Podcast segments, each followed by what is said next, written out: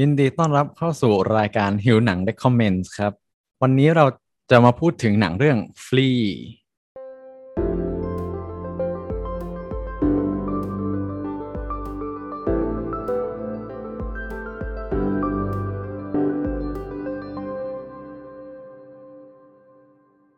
สวัสดีครับทุกคนวันนี้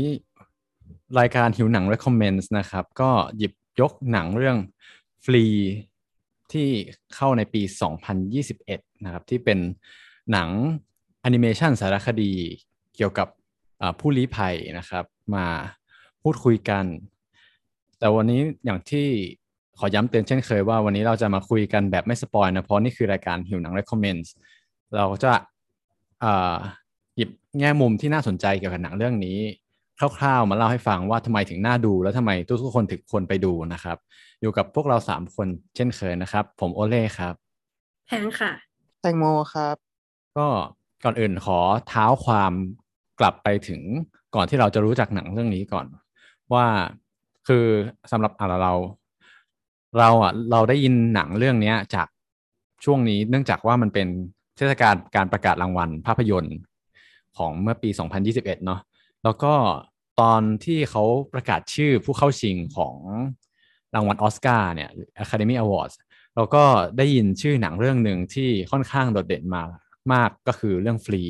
ถามว่ามันโดดเด่นในงานประกาศรางวัลอันนี้ยังไง ก็คือว่าไอ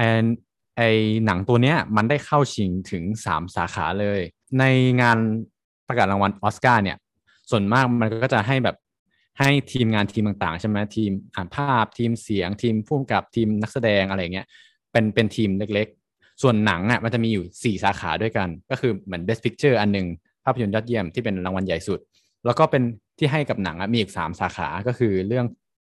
เอ่อ animated feature best animated feature คือ animation ยอดเยี่ยม best documentary feature เอ่อสารหนังสารคดียอดเยี่ยม แล้วก็ best international feature หรือหนัง ต่างประเทศยอดเยี่ยม ซึ่งเรื่องฟรีเนี่ย คือได้เข้าสามสาขา คือเข้าที่เป็นเกี่ยวกับหนังอะทั้งสามสาขาเลย ยกเว้นยกเว้น best picture อันเดียว เออ มันก็เลยทำให้แบบเฮ้ยหนังอะไรที่มันโดดเด่นมาก และเป็นหนังเรื่องแรกสำหรับประวัติศาสตร์ออสการ์ด้วยนะ ที่ได้เข้าทั้งสามสาขานี้พร้อมกัน เออ ก็มันก็เรา มันก็เลยทำให้เราสนใจหนังเรื่องนี้ แล้วก็ทำให้ เอ่ออยากไปดูนะ เพราะว่าส่วนตัวของโอเล่เนี่ย พอได้ยินชื่อคำว่าอ่าเป็นแอนิเมชันกับเป็นหนังสารคดี มันเป็นทั้งหนังแอนิเมชันและเป็นหนังสารคดีอะมันทำมันดูค่อนข้างจะขัดแย้งกันนิดหน่อยตรงที่ว่าแอนิเมชันมันก็ดูมันแบบเป็นการเล่าเรื่องแบบเหมือนเรื่องแต่งซะส่วนมาก แต่ว่ามันจะทำสารคดีออกมาเป็นแอนิเมชันยังไง มันยิ่งทำให้เราอยากดูเข้าไปใหญ่อะไรเงี้ย แล้วอพอได้ไปดูแล้วก็รู้สึกว่ามันดีมากๆ จนอยากบอกต่อเลยหยิบยกมาพูดถึงกันในวันนี้นั่นเอง ก็สำหรับใครที่ยังไม่รู้จักหนังเรื่องนี้นะครับ ก็จริงๆเรื่องย่อของหนังเรื่องนี้เป็นเรื่องราวเกี่ยวกับผู้ลี้ภัยจากอัฟกานิสถานคนนี้ครับที่ชื่อว่าอามิน ซึ่งอามินเนี่ยก็เป็นชื่อชื่อสมมุติขึ้นมาเนาะไม่ใช่ชื่อจริงของเขา เพราะว่าเขาต้องปกปิดตัวตน ไม่ให้รู้ว่าเป็นใครอ่าอามินก็เล่าถึงเรื่องชีวิตของตัวเองที่ต้องลี้ภัยมาตั้งแต่ยังเด็กจากอัฟกานิสถานเนี่ยออกมาอยู่รัสเซียแล้วก็ออกมานอกประเทศ ซึ่งตัวสารคดีเนี่ยมันก็จะถ่ายทอดโดยการเป็นบทสัมภาษณ์ของอามินที่ตอนตอนนี้ก็โตแล้ว แล้วก็ใช้ชีวิตอยู่ที่เดนมาร์กมาเจอกับผู้กำกับเนี่ยเออแล้วผู้กำกับก็เหมือนสัมภาษณ์แล้วก็คุยแล้วก็เล่าย้อนไปว่าชีวิต ช่วงนั้นเจออะไรบ้าง แล้วก็พอมาอยู่ในต่างประเทศแล้วต้องปรับตัวยังไงบ้างอะไรเงี้ยก็คือคร่าวๆก็มีมีเป็นเรื่องราวเท่านี้เลย แต่ว่าสิ่งที่หนังเรื่องนี้พยายามถ่ายทอดออกมานี่แหละ ก็คือความหดหู่ของสงคราม การความยากลำบากในการปรับตัวของคนที่ต้องลี้ภัยออกมารวมไปถึงเล่าเรื่องชีวิตในแง่มุมต่างๆ ในฐานะผู้ลี้ภัยของอามินด้วย อืม อยากรู้ความรู้สึกของเพื่อนๆก่อนว่า หลังจากดูหนังเรื่องนี้จบแล้วเนี่ย แต่ละคนรู้สึกยังไงกันบ้าง เอาเริ่มจากแพงก่อนดีกว่า เพราะว่าแพงน่าจะเป็นคนไปดูมาก่อน พวกเราทั้งสามคน ในพวกเราทั้งสามคน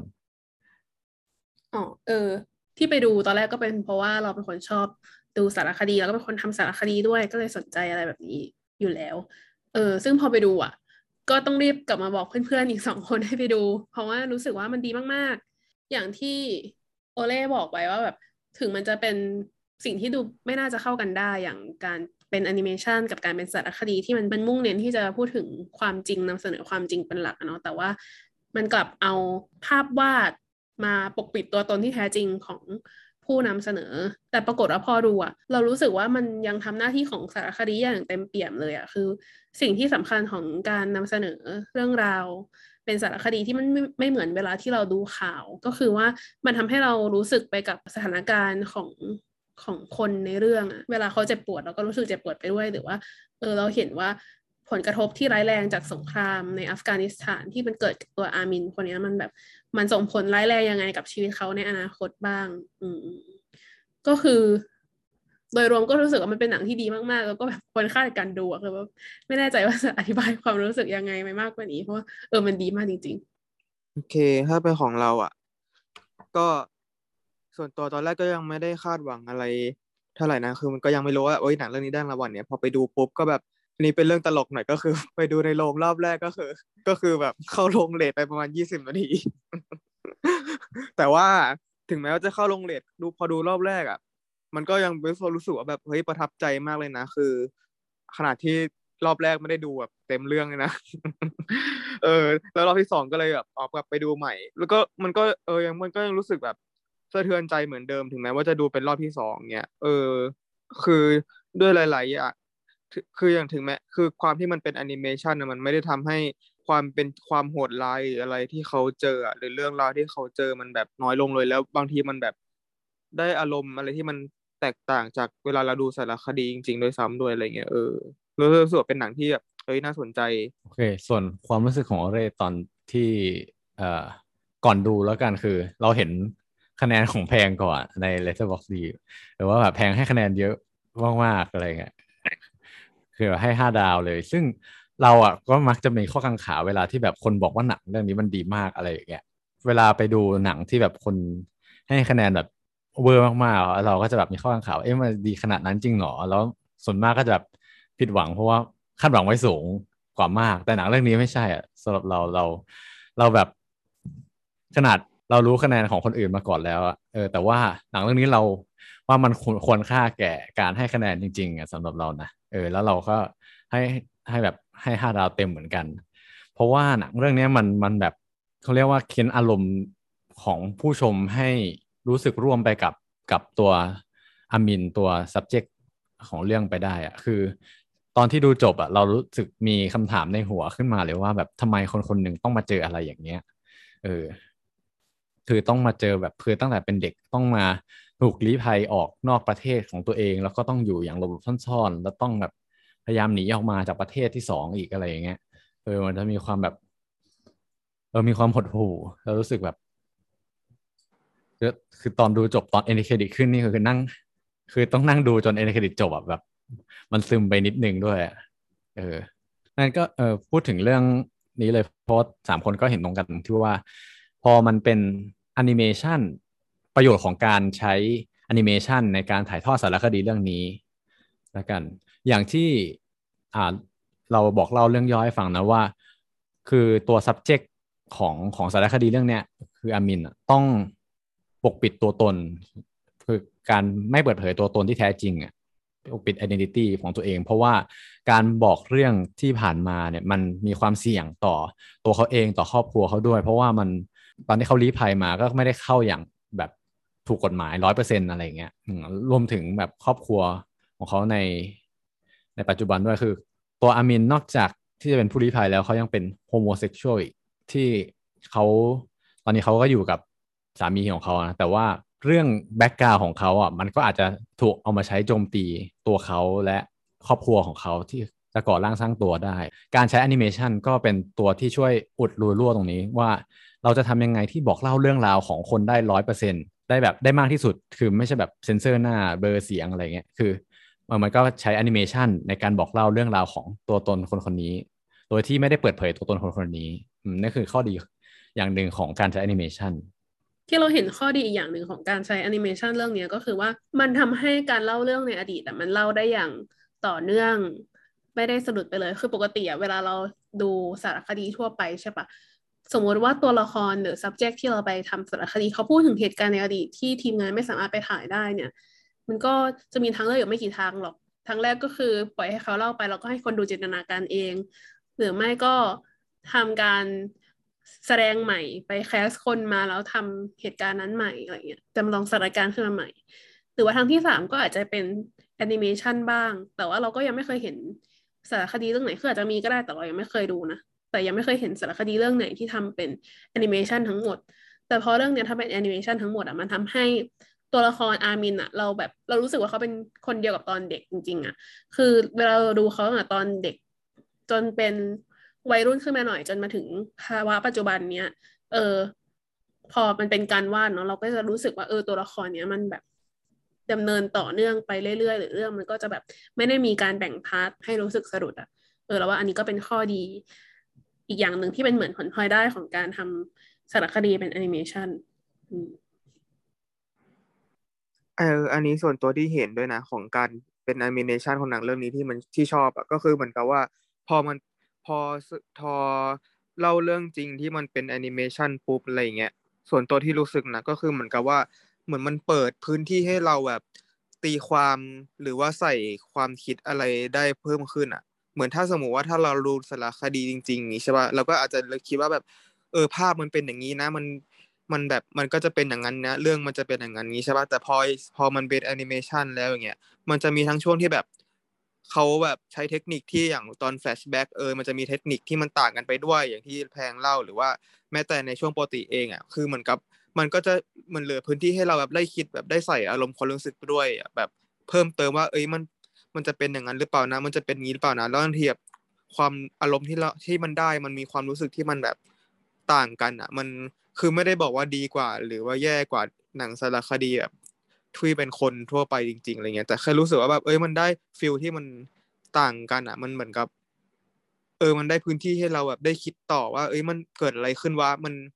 มันเป็นอะไรขึ้นเขาคิดอะไรอยู่ หรืออะไรอย่างเงี้ย เออ แล้วมันก็ทำให้มันดูหนังมันดูแบบมี layer มากขึ้นของเรา ในความคิดของเราด้วยอะไรอย่างเงี้ยอืม แล้วก็อย่างที่พวกเราทั้งสามคนแบบ พูดย้ำกันไปเนาะว่า เออ ถึงแม้ว่าหนังเรื่องนี้จะทำเป็นเล่าเรื่องผ่านแอนิเมชันแต่ว่ามันก็ไม่ได้ทำให้มันรู้สึกจริงน้อยลงเลยอะ่ะ เออ ซึ่งไอความจริงนี้แหละมันเป็นแบบ เราว่ามันเป็นปัจจัยสำคัญเลยที่ทำให้เราอินกับหนังเรื่องนี้มาก ๆ แบบหลาย ๆ ครั้งหลาย ๆ ฉากอะไรอย่างเงี้ย คือถ้ามันเป็นหนังทั่ว ๆ ไปที่เราเคยดูอะเราก็อาจจะอินกับมัน อาจจะร้องไห้กับมัน แต่ว่า พอดูเรื่องเนี้ย แล้วมันรู้อยู่ตลอดว่านี่อะมันคือสิ่งที่มันเกิดขึ้นจริง ๆ กับคนคนหนึ่งที่มีร่างกายมีเนื้อหนังเหมือนเราจริง ๆ อะไรอย่างเงี้ย เออ เราว่ามันยิ่งทำให้แบบเกิดความรู้สึกแบบ ทั้งขนลุกทั้งอินทั้งแบบหดหูหรือแบบ หรือจริงๆจะพูดอย่างนี้ก็แบบหลาย ๆ คนอาจจะคิดว่าเออหนังเรื่องนี้มันจะเศร้าอย่างเดียวหรือเปล่า จริงๆก็ไม่นะคือในเออคือในเรื่องเนี่ยมันเล่าชีวิตของอามินคนแบบ ที่เป็นคนจริง ๆ ตั้งแต่เด็กจนถึงโตมาเป็นผู้ใหญ่อะไรอย่างเงี้ยมันก็มีหลายรสชาติแหละจริง ๆ มันก็แบบมีช่วงเวลาที่เราได้อมยิ้มไปกับไปกับความไร้เดียงสาของเด็กคนหนึ่งที่กำลังเติบโตขึ้นมาเออหรือได้แบบสนุกไปกับช่วงชีวิตวัยรุ่นของเขาอะไรอย่างเงี้ย เออคือเรารู้สึกว่ามันแบบ เออมันครบรถมากๆ แล้วก็นี่แหละ พอมันเป็นสิ่งที่ทุกคนรู้ว่ามันมาจากเรื่องจริงอะมันก็เลยยิ่งแบบขับเน้นให้เรื่องราวมันแบบ เหมือนมีพลังมากขึ้นไปอีกในการที่จะ move คนไปสู่การทำอะไรบางอย่างหรือว่าแบบเออการเปลี่ยนแปลงอะไรในอนาคตอะอืมอีกอย่างหนึ่งที่ชอบก็คือ เรารู้สึกว่าคือตัวละครตัวเนี้ยมันมีมิติมากๆคืออันนี้ก็ไม่ได้ spoil นะแต่ตั้งแต่ใน trailer แล้วที่เราจะเห็นว่าเอออาร์มินก็คือดูเป็นผู้ชายที่เป็นอยู่ในประเทศโลกที่หนึ่งอย่างเดนมาร์กแล้วจริง ๆ ชีวิตเขาก็ดูโอเค เพราะว่าอยู่ในเดนมาร์กแล้วเขาก็มีสามีที่ดูรักเขามากกับรักกันดีมาก ไม่ได้มีปัญหาอะไรในชีวิตคู่ แต่ว่าเราจะเริ่มเห็นมิติของอามินตรงที่ว่า เออพอ พอสามีเขาคะยั้นคะยอว่าเออเราจะหาบ้านอยู่กันสักหลังอะไรเงี้ยอามินเขาดูมี ความในใจอะไรบางอย่างตลอดเวลาแล้วไอ้ character ความที่แบบดูมีอะไรหนักอกหนักใจตลอดเวลา แล้วมันค่อย ๆ แบบถูกกระเทาะเปลือกถูกเล่าไปเรื่อยๆผ่านแบบเรื่องราวที่เขาเล่าให้เพื่อนเขาที่เป็นพ่วงกับสารคดีคนนี้ฟังอะเออมันเหมือนแบบลอกเปลือกหัวหอมไปเรื่อยๆเรื่อยๆเรื่อยๆอะจนในที่สุดเราก็ เราก็ได้เข้าใจอะว่า เออจริง ๆ แล้วแบบสงครามมันทำให้เกิดบาดแผลในชีวิตของคนคนหนึ่งได้มากขนาดไหน มันไม่ใช่แค่ในฟิสิกอลแต่มันคือ อะไรที่เขาจะต้องใช้ชีวิตอยู่กับเรื่องราวบางอย่างบาดแผลบางอย่างคำโกหกบางอย่าง ความจริงบางอย่างไปตลอดชีวิตของเขาอะไรเงี้ยอืมอืมเออในขณะเดียวกันสิ่งที่ชอบเกี่ยวกับเนื้อหาหนังเรื่องนี้ด้วยนะก็คือ มันไม่ได้บอกเล่าแค่มิติแค่ว่าการลี้ภัยจากสงครามอย่างเดียวนะแต่เหมือนกับว่า ระหว่างที่เราดูหนังเรื่องนี้เราก็จะได้เห็นการเติบโตของตัวละครอาร์มินตั้งแต่ที่เขาเป็นเด็ก จนไปถึงแบบตั้งแต่เขาโตอะเหมือนกับว่า มันได้เห็นการแบบอารมณ์เหมือน coming of age ของเขาด้วยว่าแบบเขาเกิดอะไรขึ้นเนี่ยแล้วอย่างที่แพงบอกเลยว่า มันไม่ใช่โทนหนังมันไม่ใช่โทนที่เศร้าอย่างเดียวเลยมันมีฉากที่ที่เราต่างรู้สึกประทับใจกับมันแล้ว sur- surprise แล้วประทับใจกับมันมากๆแบบไม่อยากจะคิดว่ามันเกิดขึ้นอะ คือ ไม่ใช่หมายถึงว่าเป็นแบบเรื่องแย่นะแต่เป็นเรื่องที่ดีอะไรเงี้ยเออ แล้วส่วนตัวก็คือรู้สึกว่า เอ้ยเห็นฉากนั้นแล้วแบบเฮ้ยอะไรอย่างเงี้ยเลยอะเออ ซึ่งมันก็เกี่ยวกับข้องกับการเติบโตของเอออามินด้วยอะไรเงี้ยอืมตอนนี้คนที่ยังไม่เคยดูก็อยากรู้แล้วว่าคือฉากอะไร เออ คือเราอะออกจากโรงมาแล้วแบบเดี๋ยวจะเช็ดน้ำตาเสร็จกับเพื่อนอีกคนหนึ่งก็บอกกับเพื่อนคำแรกเลยว่าแบบหนังมันขี้โกงมากหมายถึงว่าคำนี้สำหรับเรากับเพื่อนคือหมายความว่า เราอะรู้สึกว่าหนังเรื่องไหนที่มันเล่าชีวิตคนคนหนึ่งตั้งแต่เด็กจนโตอะมันจะมันจะได้ฉันตลอดเลยไม่ว่า มันมีความขี้โกงตรงนี้อยู่เพราะว่าไม่ว่ายังไงอะเราก็จะแบบมันก็จะรู้สึกว่าเออมันสวยงามอะในฐานะแบบมนุษย์คนหนึ่งที่แบบเติบโตขึ้นมา ผ่านเรื่องราวต่างๆอะไรเงี้ยแล้วยิ่งเรื่องนี้มันเป็นเรื่องจริงอะแล้วยิ่งแบบสิ่งที่เขาเจอมามันแบบเอ็กซ์ตรีมสุดๆอะไรอย่างเงี้ยแล้วเขาก็ยังแบบเออเติบโตต่อไปใช้ชีวิตต่อไปอยู่จริง ๆ ตอนนี้อะไรเงี้ยมันก็เลยยิ่ง เออยิ่งแบบงดงามมาก ๆ อืมเออ แล้วก็หลังอย่างที่เราบอกไปเนาะว่า พลังของสารคดีก็คือการเป็นเรื่องจริงของมันมันแบบทำให้คนดูแบบเกิดเอมพัตตีมากๆ จนแบบ เราดูเรื่องนี้ก็รู้สึกว่าอยากจะไปทำอะไรบางอย่างหรือว่าแบบ เออถ้ามีโอกาสช่วยเหลือ คนที่เขาแบบเผชิญชะตากรรมคล้ายๆอามินอะไรเงี้ยเราก็จะมีความเข้าใจเขามากขึ้น เห็นใจเขามากขึ้นแล้วก็แบบเห็นปัญหา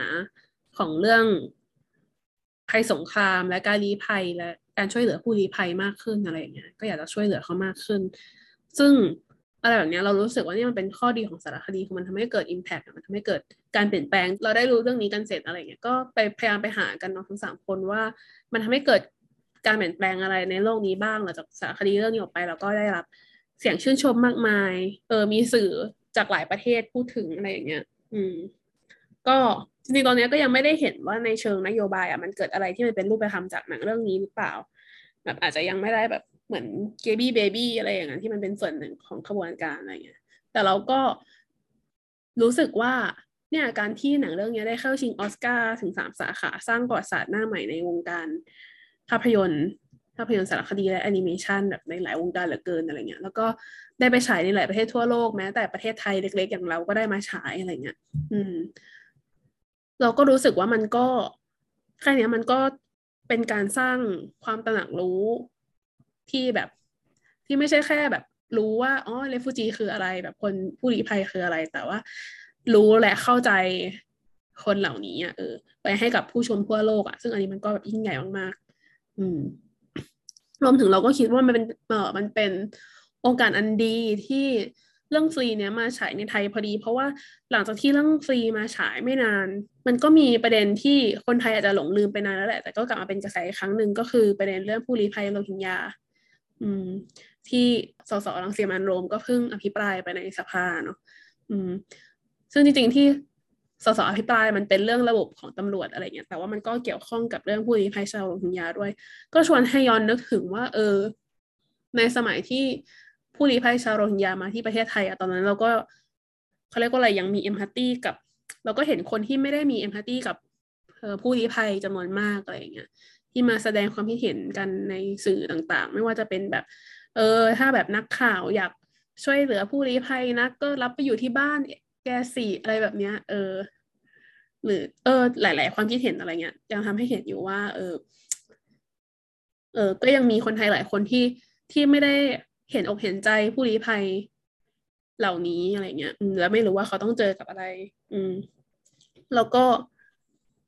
ปรารถนาเป็นอย่างยิ่งว่าแบบเออถ้าสมมติว่าใครที่อาจจะเคยมีทัศนคติทางลบกับผู้ลี้ภัยเราได้มาดูสารคดีเรื่องนี้เราก็คิดว่า เออเขาก็อาจจะเริ่มเปิดใจมองผู้ลี้ภัย เห็นแบบเห็นความเป็นมนุษย์ของเขามากขึ้น หรือว่าเห็นเห็นอกเห็นใจเขามากขึ้นอะไรอย่างเงี้ย อืม อืม อืมเพราะทุ่มพูดจริงๆว่า ไม่มีใครอยากเป็นผู้ลี้ภัยหรอก ถ้าเกิดว่าถึงเขาสามารถอยู่ในบ้านของเขาเองได้อะไรเงี้ยอืม ใช่แล้วก็ เออ แล้วก็เนี่ยการแบบเกิดภัยสงครามมาอย่างเรื่องหนังเรื่องนี้ก็ทำให้เราเห็นว่ามันไม่ใช่แค่แบบ เกิดขึ้นในวัยเด็กแล้วจบไปอะแต่ว่าสำหรับอามินอย่างเงี้ยคือมันจนกระทั่งแบบเขาโตเป็นผู้ใหญ่จะแต่งงานสร้างครอบครัวของตัวเองอะไรเงี้ยแต่ว่าผลกระทบจาก เหตุการณ์ต่าง ๆ เหล่านั้นนะมันก็แบบมันเหมือนเป็นลูกโซ่เป็นโดมิโนที่มันแบบตามมาไม่หยุดอะแล้วก็เออ เขาก็ยังคงได้รับผลกระทบจากมันมาจนถึงทุกวันนี้ อืม อืมรวมถึงสถานการณ์โลกในช่วงนี้ด้วยอย่างแบบสงครามที่รัสเซียยูเครนอะไรเงี้ยก็ทำให้เหมือนพอมันโลกมันมีสงครามมันก็ทำให้เกิดผู้ลี้ภัยจำนวนมากขึ้นอีกอะไรเงี้ย อืม ก็แต่ว่าก็เป็นโอกาสอันดีที่หนังเรื่องฟรีเนี่ยมันจะได้ฉายไปทั่วโลกทำให้คนเข้าใจ ภัยอีกด้านของสงครามที่ยังไม่ได้แบบพูดถึงมาก อืมตอนก็ควรจะได้รับการพูดถึง เออ เออ แบบอารมณ์เหมือนกับว่าอย่างสมมติว่าอามินอย่างเงี้ยคือเหมือนกับเขาอะเป็นบาดแผลที่เกิดจากการได้รับของระหว่างประเทศที่ความขัดแย้งระหว่างประเทศจนแบบส่งผลให้กับตัวเขาแบบ เป็นบาดแผลที่เขาติดตามไปตลอดชีวิตจนกลายเป็นเหมือนกันหนังเรื่องฟรีอะไรอย่างเงี้ยที่เขาต้องคอยหนีอะไรบางอย่างไปตลอดเนี่ยเออแล้วก็ควรคิดเหมือนกันว่าแบบขณะในการความขัดแย้งบางอย่าง